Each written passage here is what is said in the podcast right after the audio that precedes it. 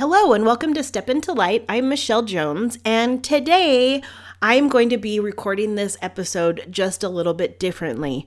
It started out, I had um, a few people that I reached out to to have a conversation with me about the Come Follow Me topic, which this week we're studying 2nd Nephi chapters 11 through 25, which is number one, a lot of chapters, and number two, these chapters are all covering the words of Isaiah and it is was fascinating for me and probably not surprising for me to recognize that many people told me I would love to do it but not for the Isaiah week.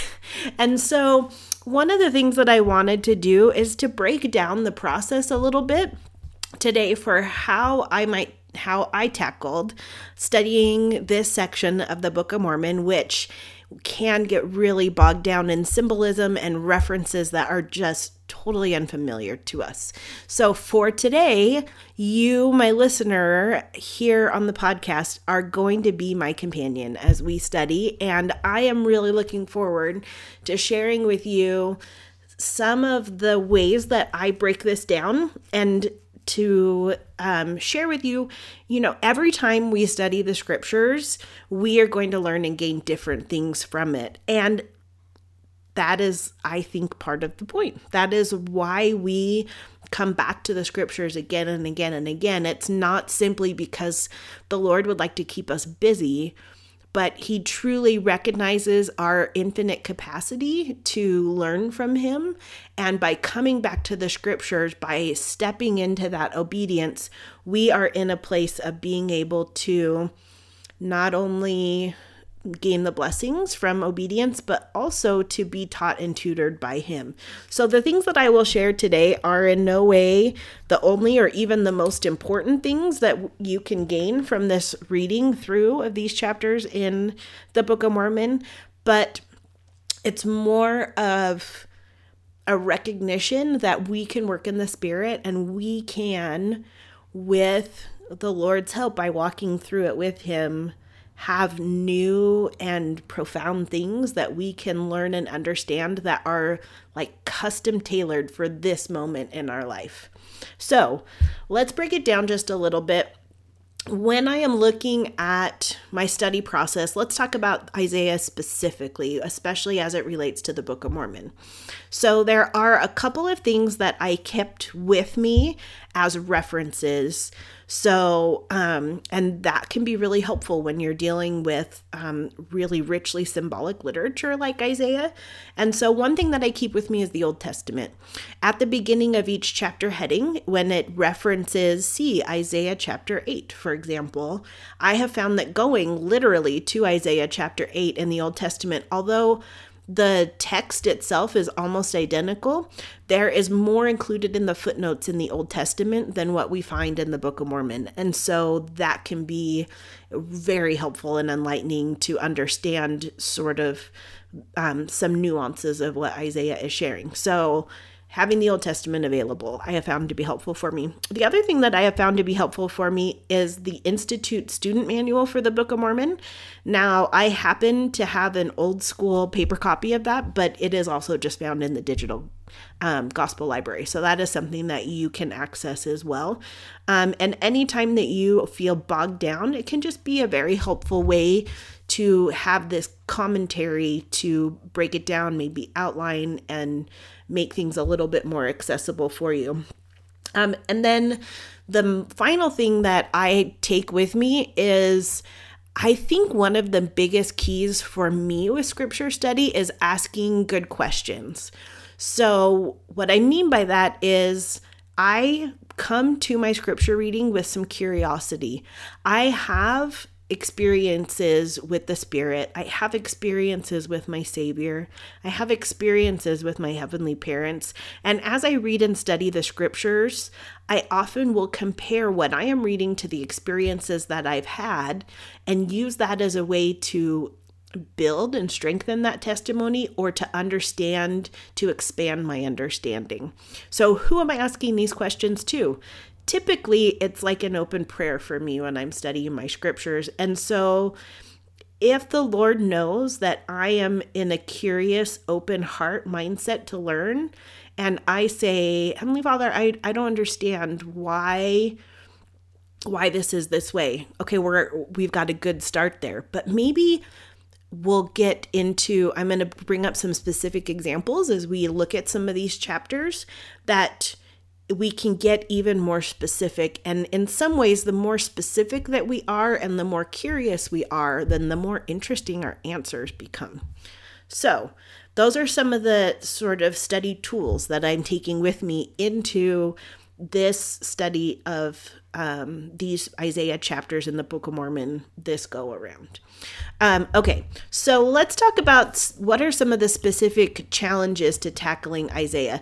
We're actually going to flip things upside down and we're going to start at the very end. So in Isaiah chapter 25, Nephi is wrapping up. He's just shared, you know, many chapters of the book of Isaiah with his people. And he says in chapter 25, verse 1, um, for behold, Isaiah spake many things which were hard for many of my people to understand.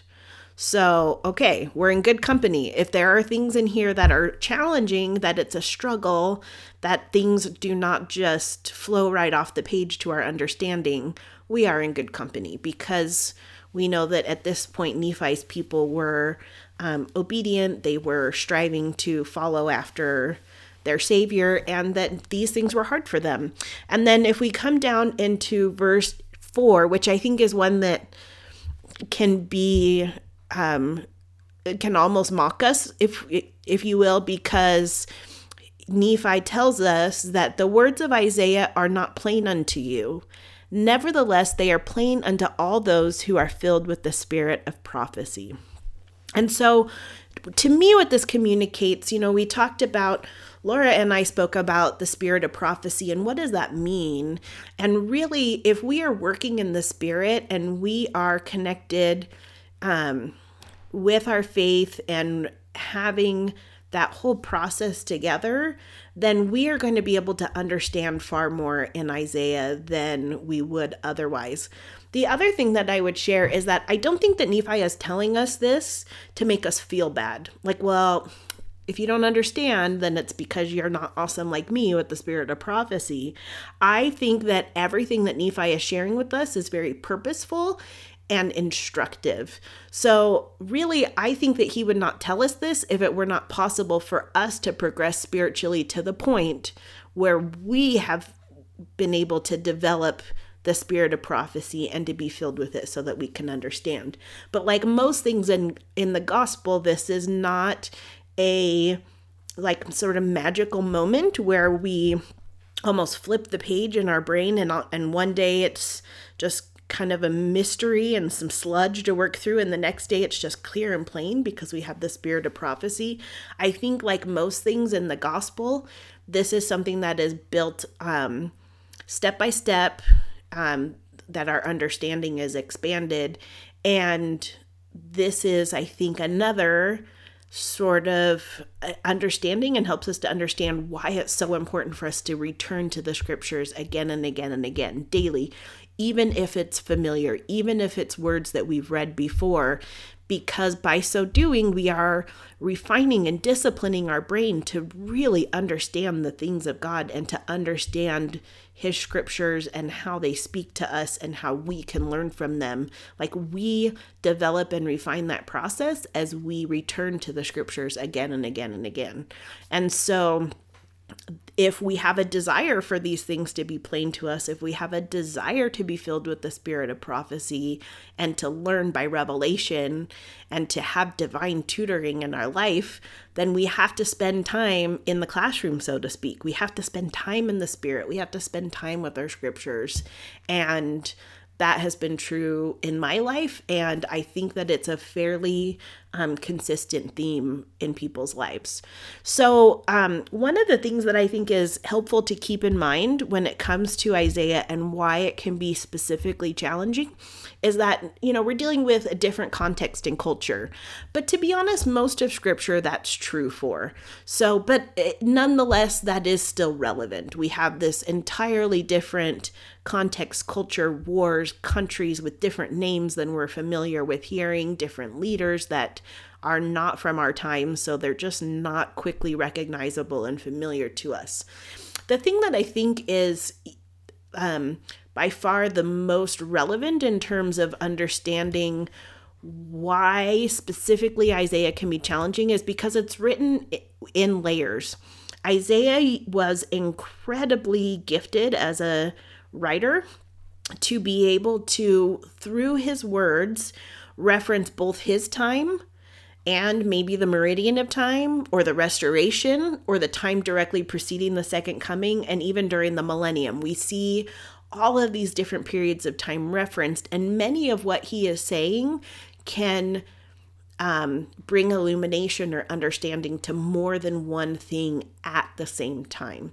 So really, each one, each sentence, each verse, each chapter, or kind of concept that Isaiah covers can have more than one meaning.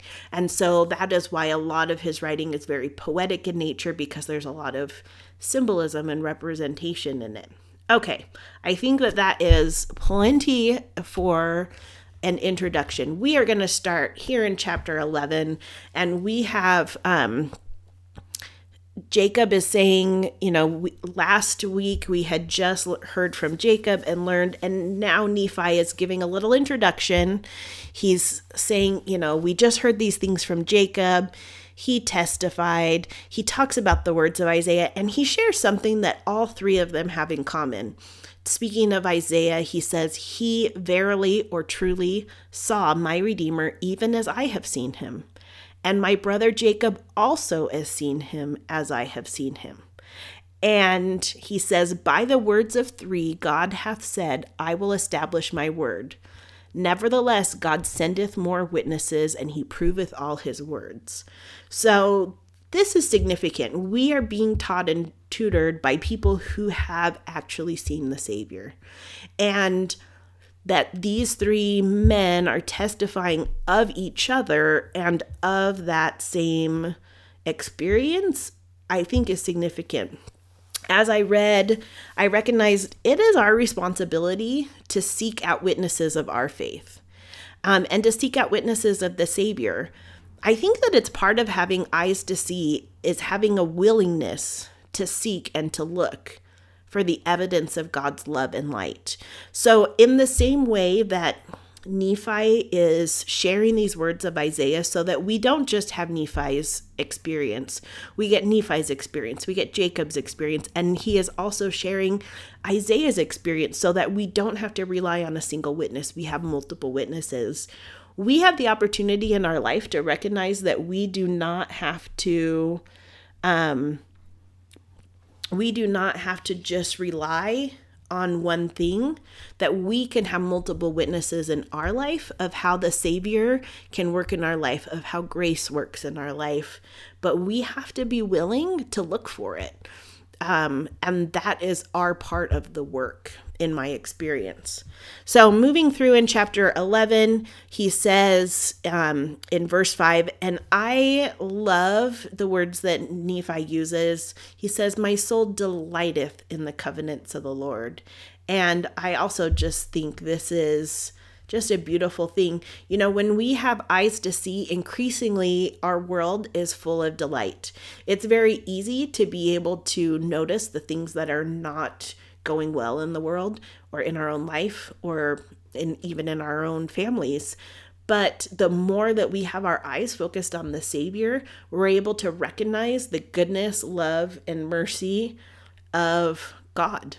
And with that ever present before us as we bring that focus to ourselves, I completely understand why Nephi would say, My soul delighteth. So, that's going to wrap up. So now we're starting here in chapter 12, and we have Isaiah. and so this compares to Isaiah chapter 2. And really, he's speaking about um, the last days and the time and preparation for the Savior to come.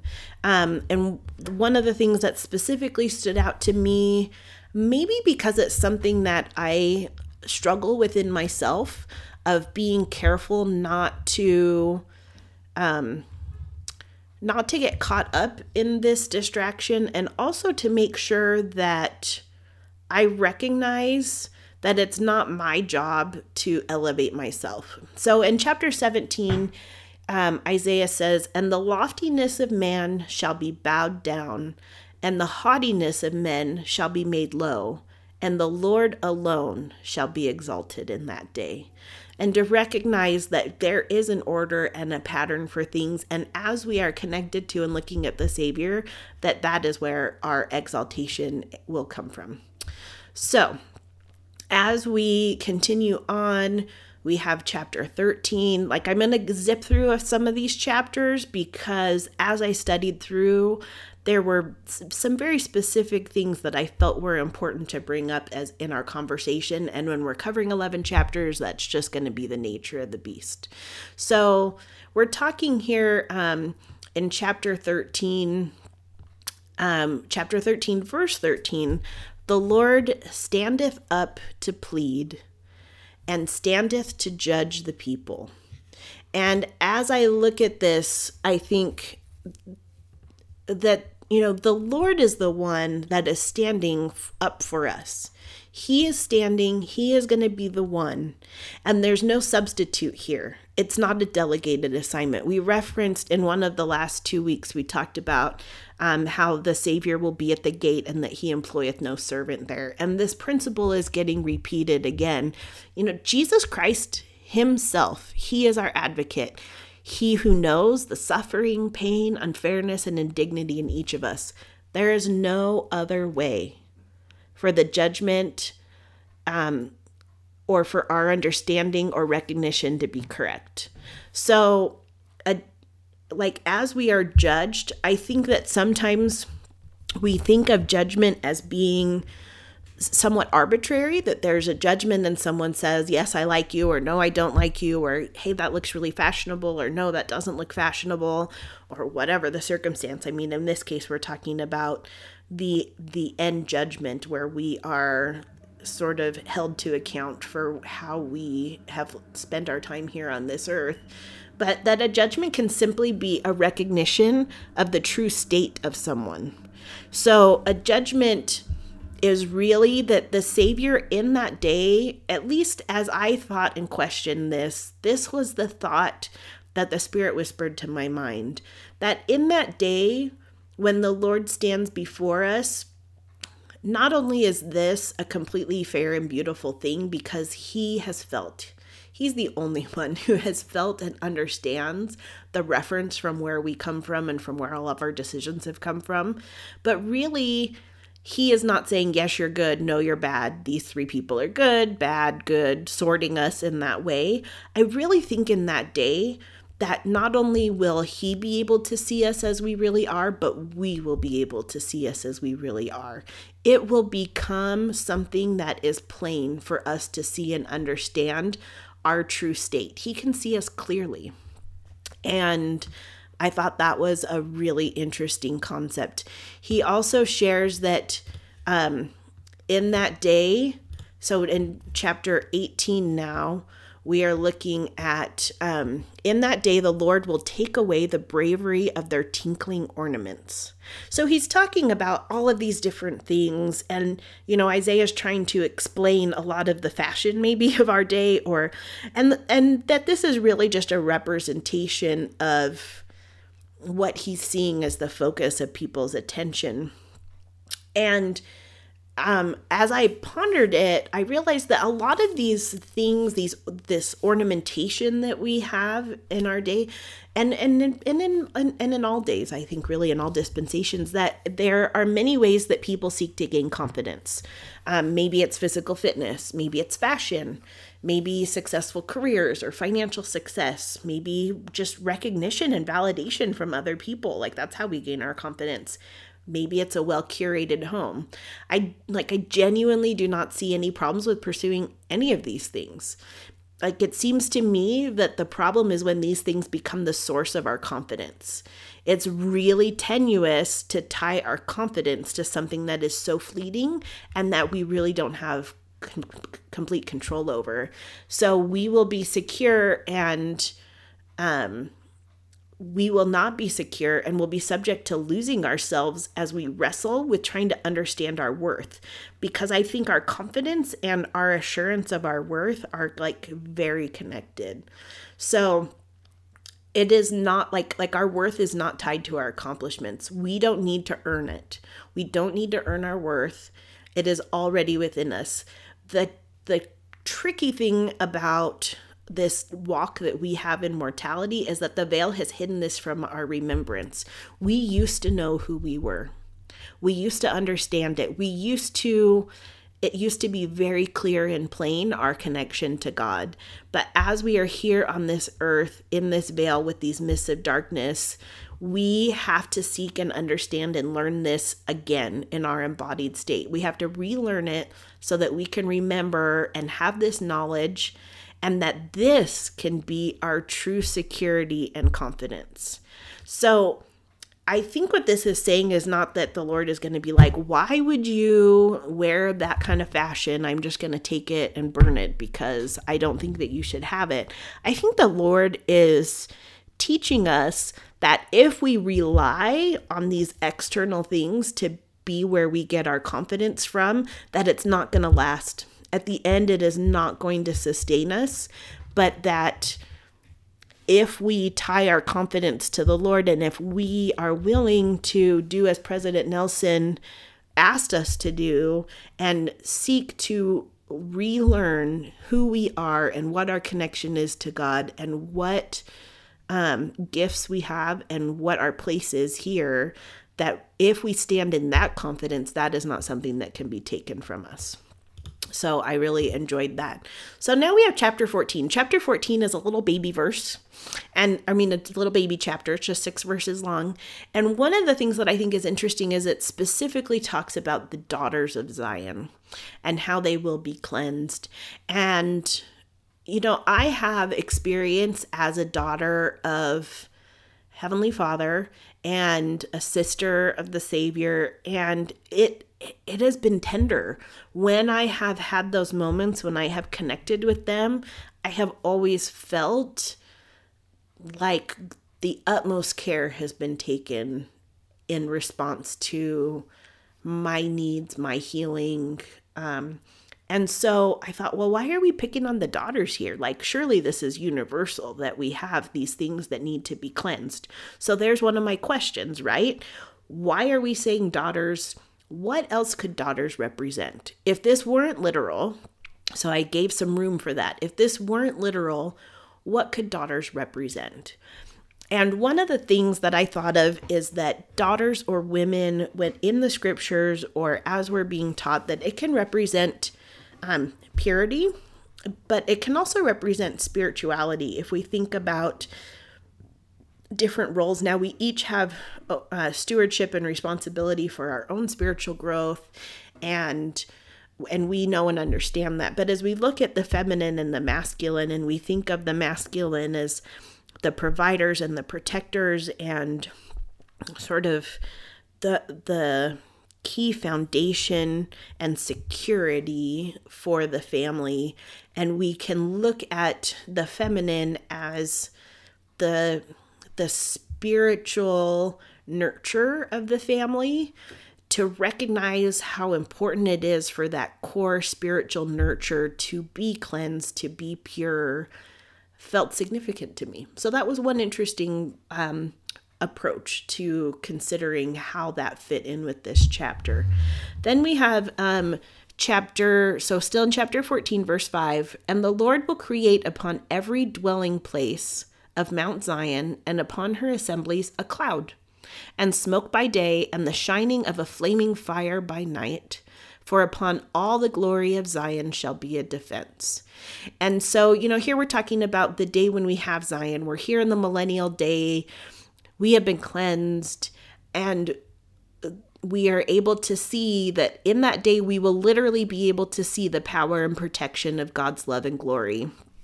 So I have experienced um, because of some of the specific challenges and trials that I've had, I have been in a position where I have had to seek out um, protection, spiritual protection for myself and for my family and for my home. And I have experienced the ability, like, I can sense the very real protection that God bestows upon his children. I have felt literally, tangibly, the light and power of God surround me. And I've been able to recognize that not only is it protective, but it's also instructive. And although I cannot behold it with my natural eyes like I can, um, like we're seeing, we will be able to see in that millennial day, I know that it is nonetheless real and it is nonetheless true. And what a glorious thing it will be in that future day to see it plainly with all of our senses. I know that it is real and it is there, but it is limited in what we can see because of this testing stage state that we are in here in mortality. And in that day, we will be able once again to recognize and behold God in His glory and His protection and His light with all of our senses. And I am looking forward to that. I think that will be fantastic. Okay, so chapter 15, I'm going to I also pulled in one more resource for this chapter. I have a good friend who is not only a beautiful woman of faith, but also a master gardener. So, we're talking here about the Lord's Vineyard. So, I'm here broadcasting this podcast from Arizona. We don't have much in the way of vineyards here, but you know, I've seen some images. I've been to a vineyard before, but I will be the first to admit I'm not a gardener. This is not something that is a strength of mine. And we'll come back to this in more detail when we come upon the vineyard um, the parable later in the Book of Mormon, but we we we we get a hint of it. And this is, you know, symbolically the Lord's vineyard or Israel, it's become desolate. It's not being productive anymore. And I can see this like sadness as the Lord is sharing what has happened to his to his vineyard.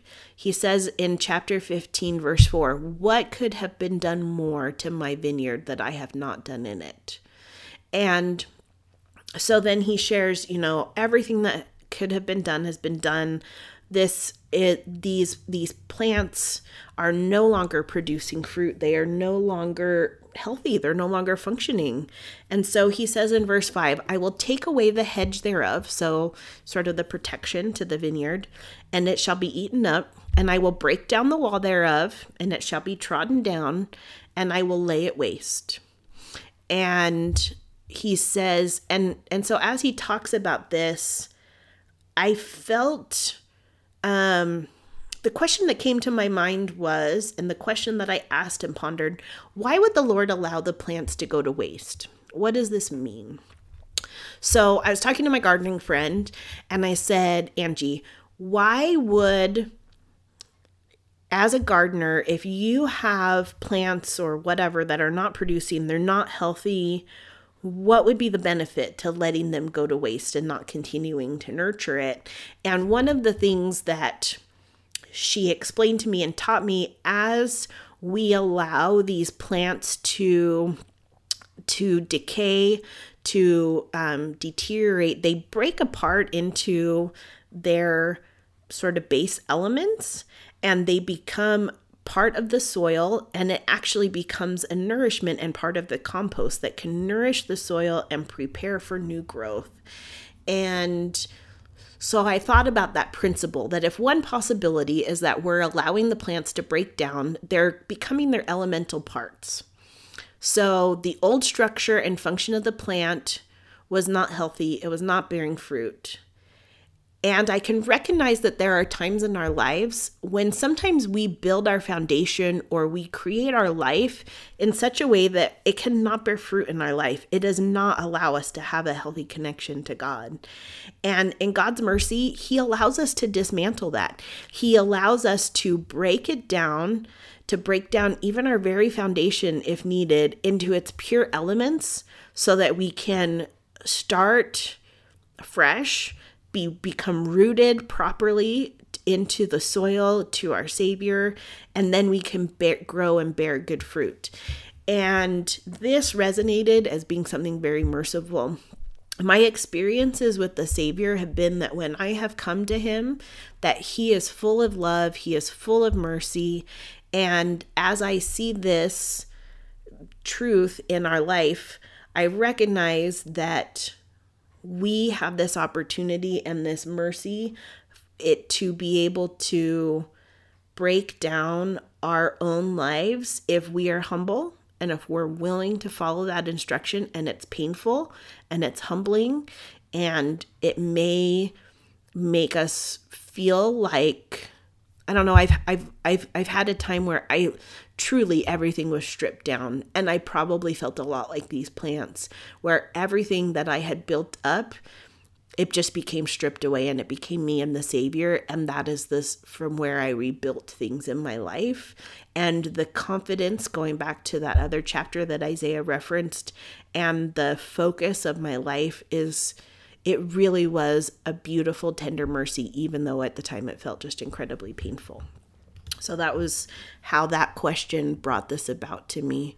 Um, and so moving on to chapter 16, we have um, Isaiah saying that, um, you know, this is when he is getting called to be a prophet, essentially. He says that in verse 1 I saw also the Lord sitting upon a throne.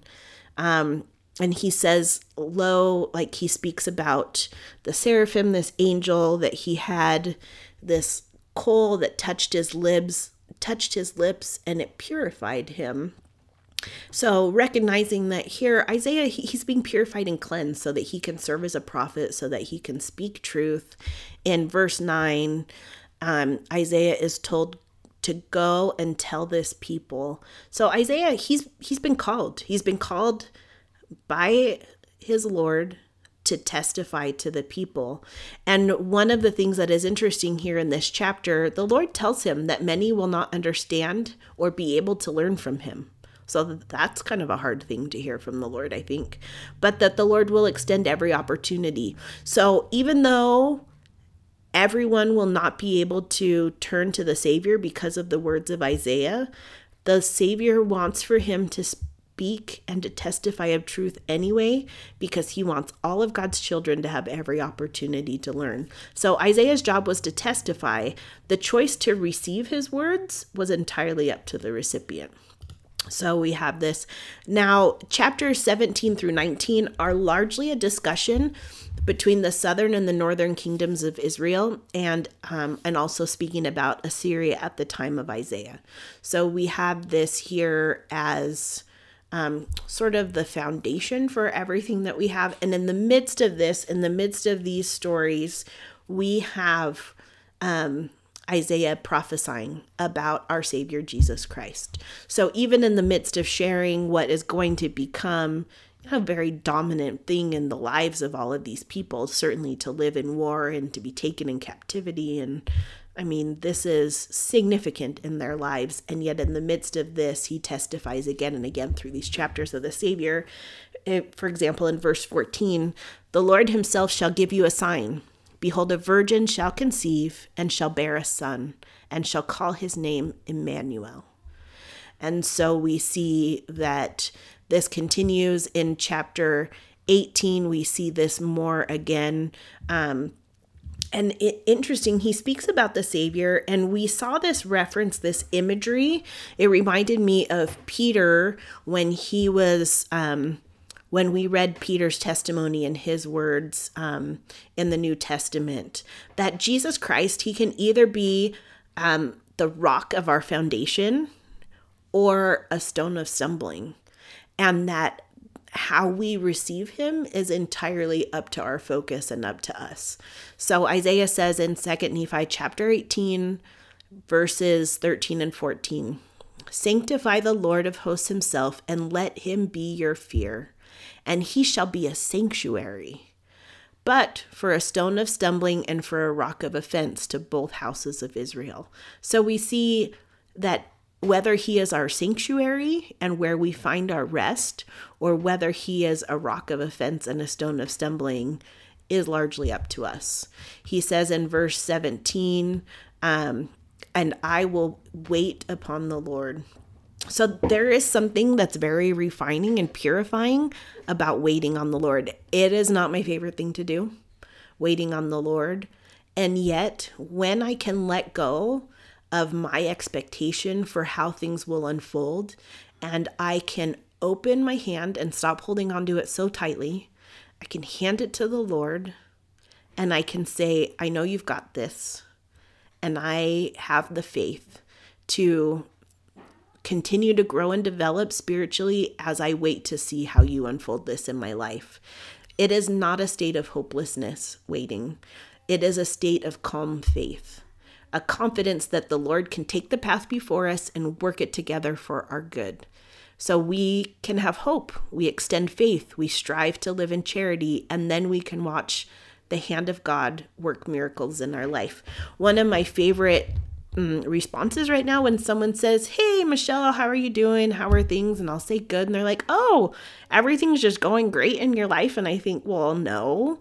But the greatest gift that the Lord has helped me to uncover right now is the ability to feel calm, to feel His peace in the midst of chaos. Because let's be honest, family life, chaos. I mean, there are times when things are orderly and lovely and everything's going according to plan, but it's not.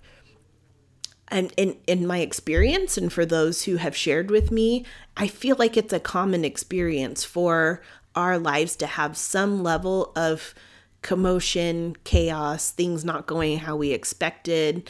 No matter how well our plans are, things are not going well. And yet, if we follow this counsel and we wait upon the Lord, it is my testimony and my experience that we can, the Lord can teach us how to have calm and how to feel peace and how to be in just a state of calm faith as we wait upon the Lord.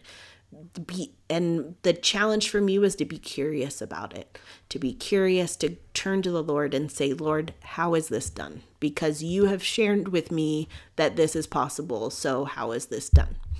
So we're going to keep going in chapter 19 isaiah speaks messianically and he talks about the light, about Jesus Christ being the light. Such beautiful imagery.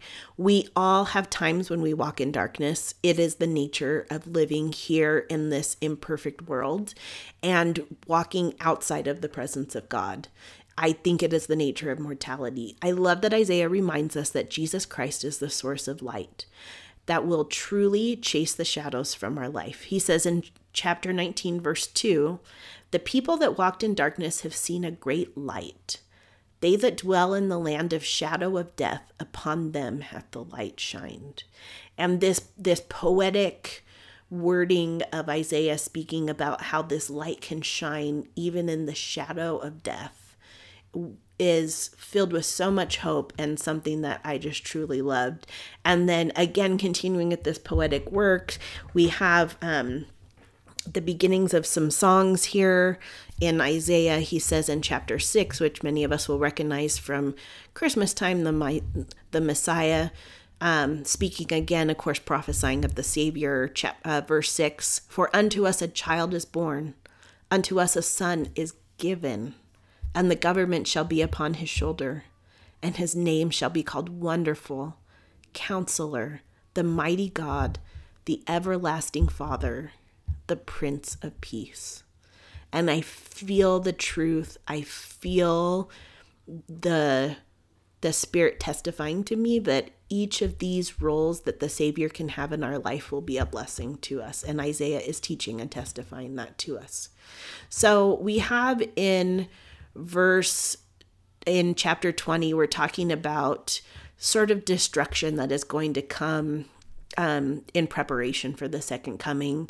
And there is um, some symbolism here as the destruction of Assyria in Isaiah's time is a type or a symbol of the destruction that we're going to see at the beginning in preparation for that. And sometimes I struggle with destruction because that is not um, that doesn't resonate for me what my experiences with the lord have been they have not been like vengeful and wrath filled they have been compassionate and loving and gentle and so as i study this that these are some of the questions that come to mind.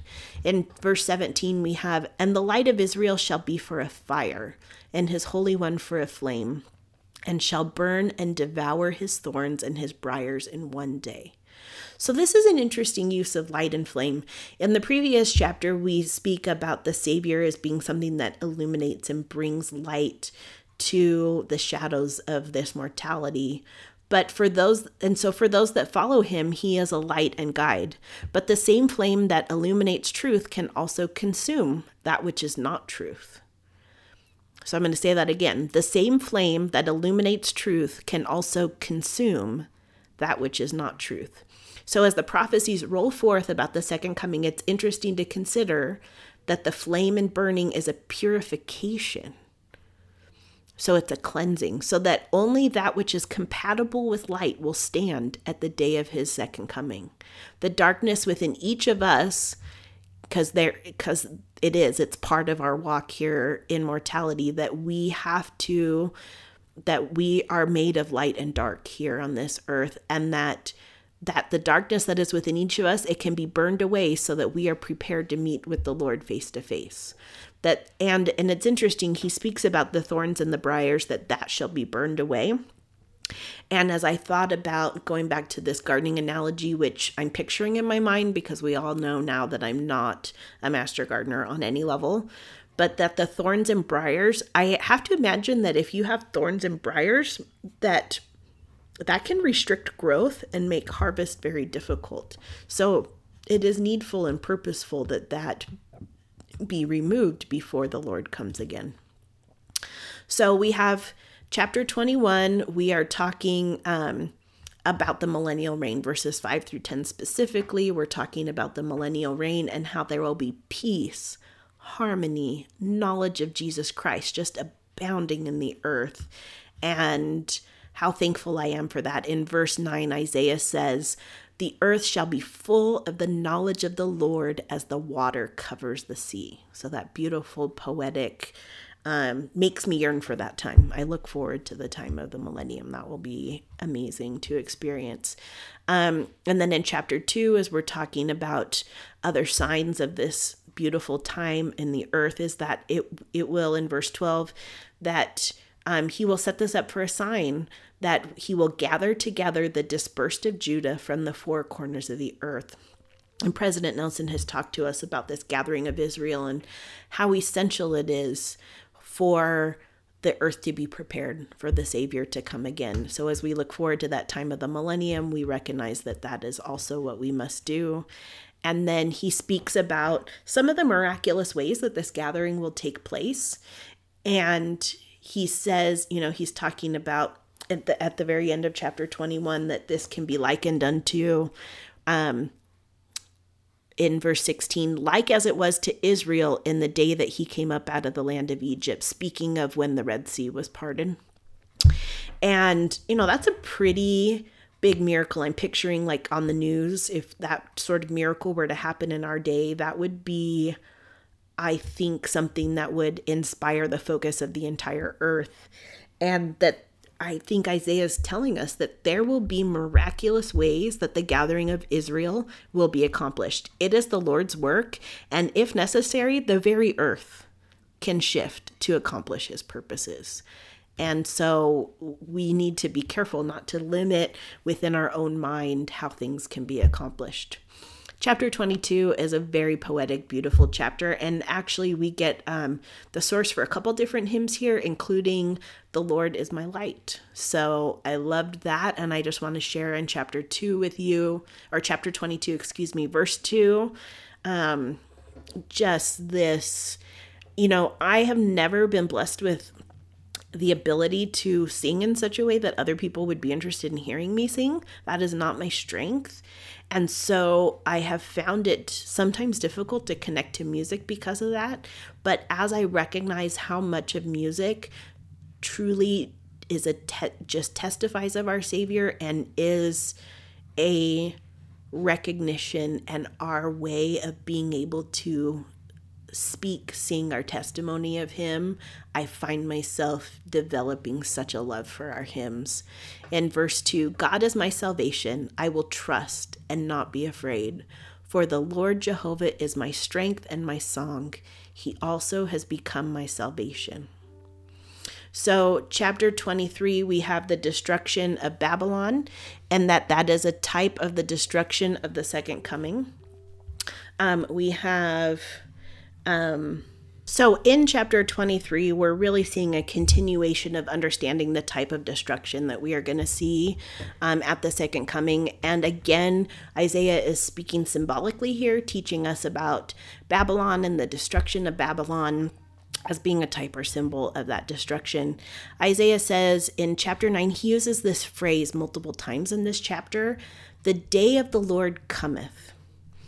And this phrase represents the concept that the Lord will preserve the righteous and eliminate the wicked.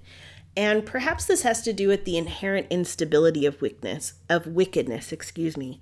So the the the the very same action can come to different people and have different results. So it reminds me of the primary song um, about the wise man and the foolish man and how they built their houses. So it truly is like building on a foundation of shifting sand. By definition, when we're talking about the instability of wickedness, so by definition, it's not permanent. It is not able to withstand the earth shifting to prepare to receive the Lord in his glory. So it seems like one natural consequence a building with temporal priorities is that they will eventually pass away. We can do it, we can build with it, it can hold together for some time. But if we truly want to build something um, that can withstand only that which is based on eternal principle and truth and our Savior, um, can withstand that day, the day of the Lord that cometh. So there, there's a lot of fearsome prophecy of the destruction of the last days in these verses that follow. And this seems to underscore even more the importance of building our lives and our priorities on the solid foundation of the Redeemer of the world. Like if we ever needed some more motivation to do that, chapter 23 will do that for you. So, chapter 24, we're, we're connecting here toward the end. We have um, this verse, you know, we've just been learning some heavy things about the destruction that will have to happen to cleanse the earth. But then in verse 3, as we're talking again about this millennial rest, in verse 3, Isaiah said teaches us that in that day that the Lord shall give thee rest from thy sorrow and from thy fear. So in the midst of the suffering, we learn about the that that we learn about in preparation for the second coming. We have this beautiful restful concept. There truly is rest in the Lord. So, although we are asked here at, on our time here on earth to walk purely in faith in this life, there will come a time when we can rest in the knowledge of our God. And this will be a time of great peace, a time of understanding and growth, and the ability to see the plan of God unfold before us.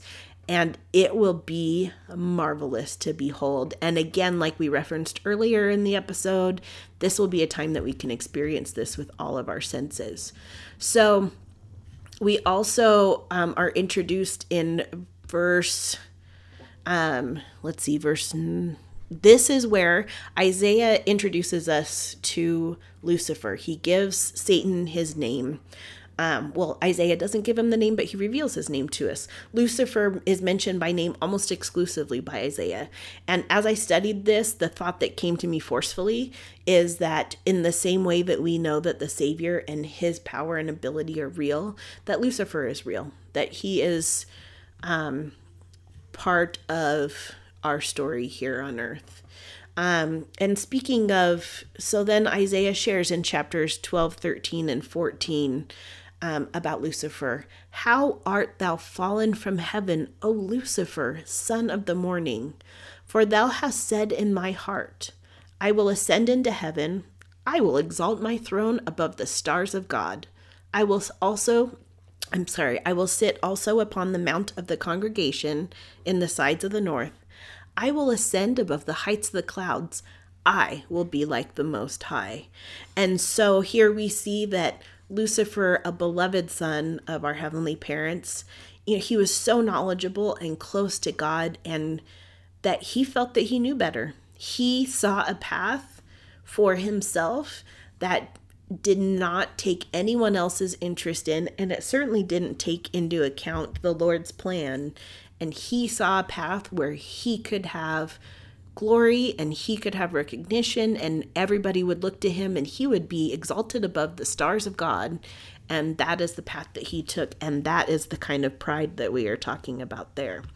So now we close back up. So we've heard all these prophecies from Isaiah, and Nephi closes it together for us. He shares his testimony, and we are able to see, um, starting in verse 8 of chapter 25, Nephi says, These things of Isaiah, they are of worth unto the children of men.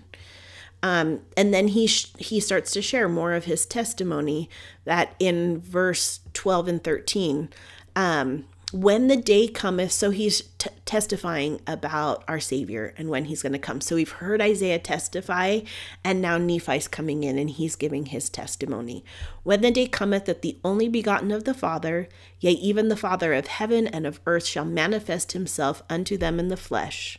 So this day will come, and now we know that's the meridian of time when the Savior was here in the flesh.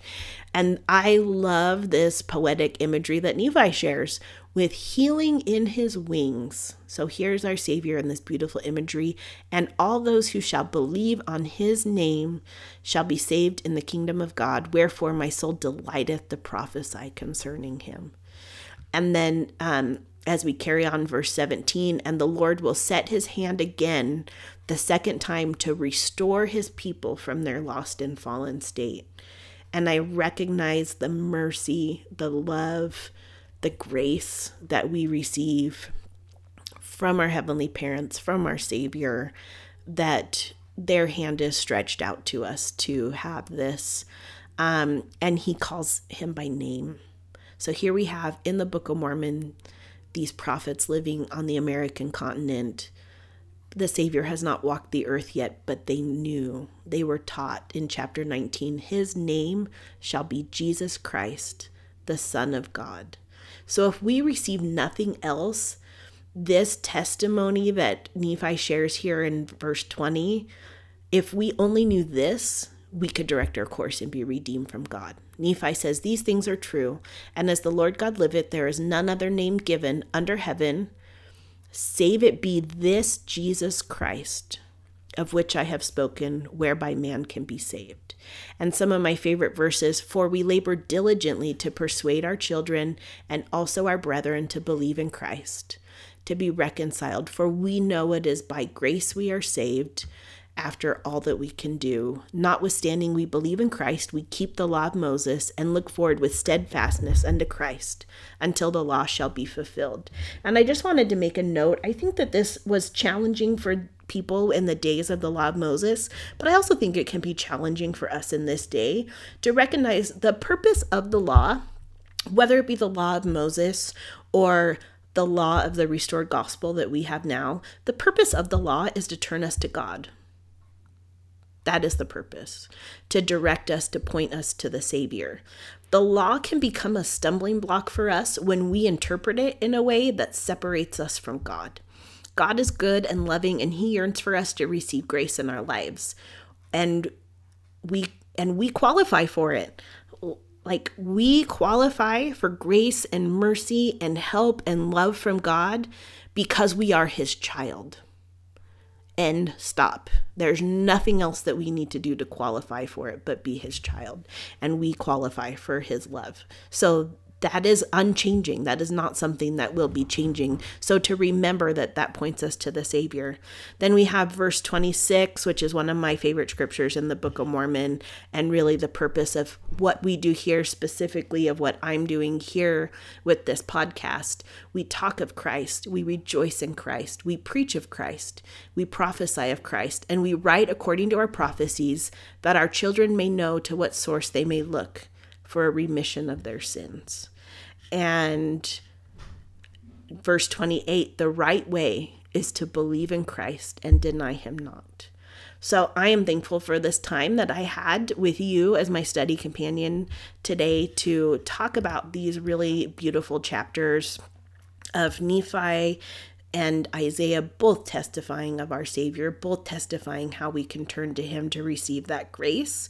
And I look forward to connecting with you next week. You can find me on Instagram at Step Into Light Podcast or um, directly with my personal Instagram, which is Michelle's Muse um, or on my website, um, jonesharbor.com. So I look forward to hearing from you. Thank you.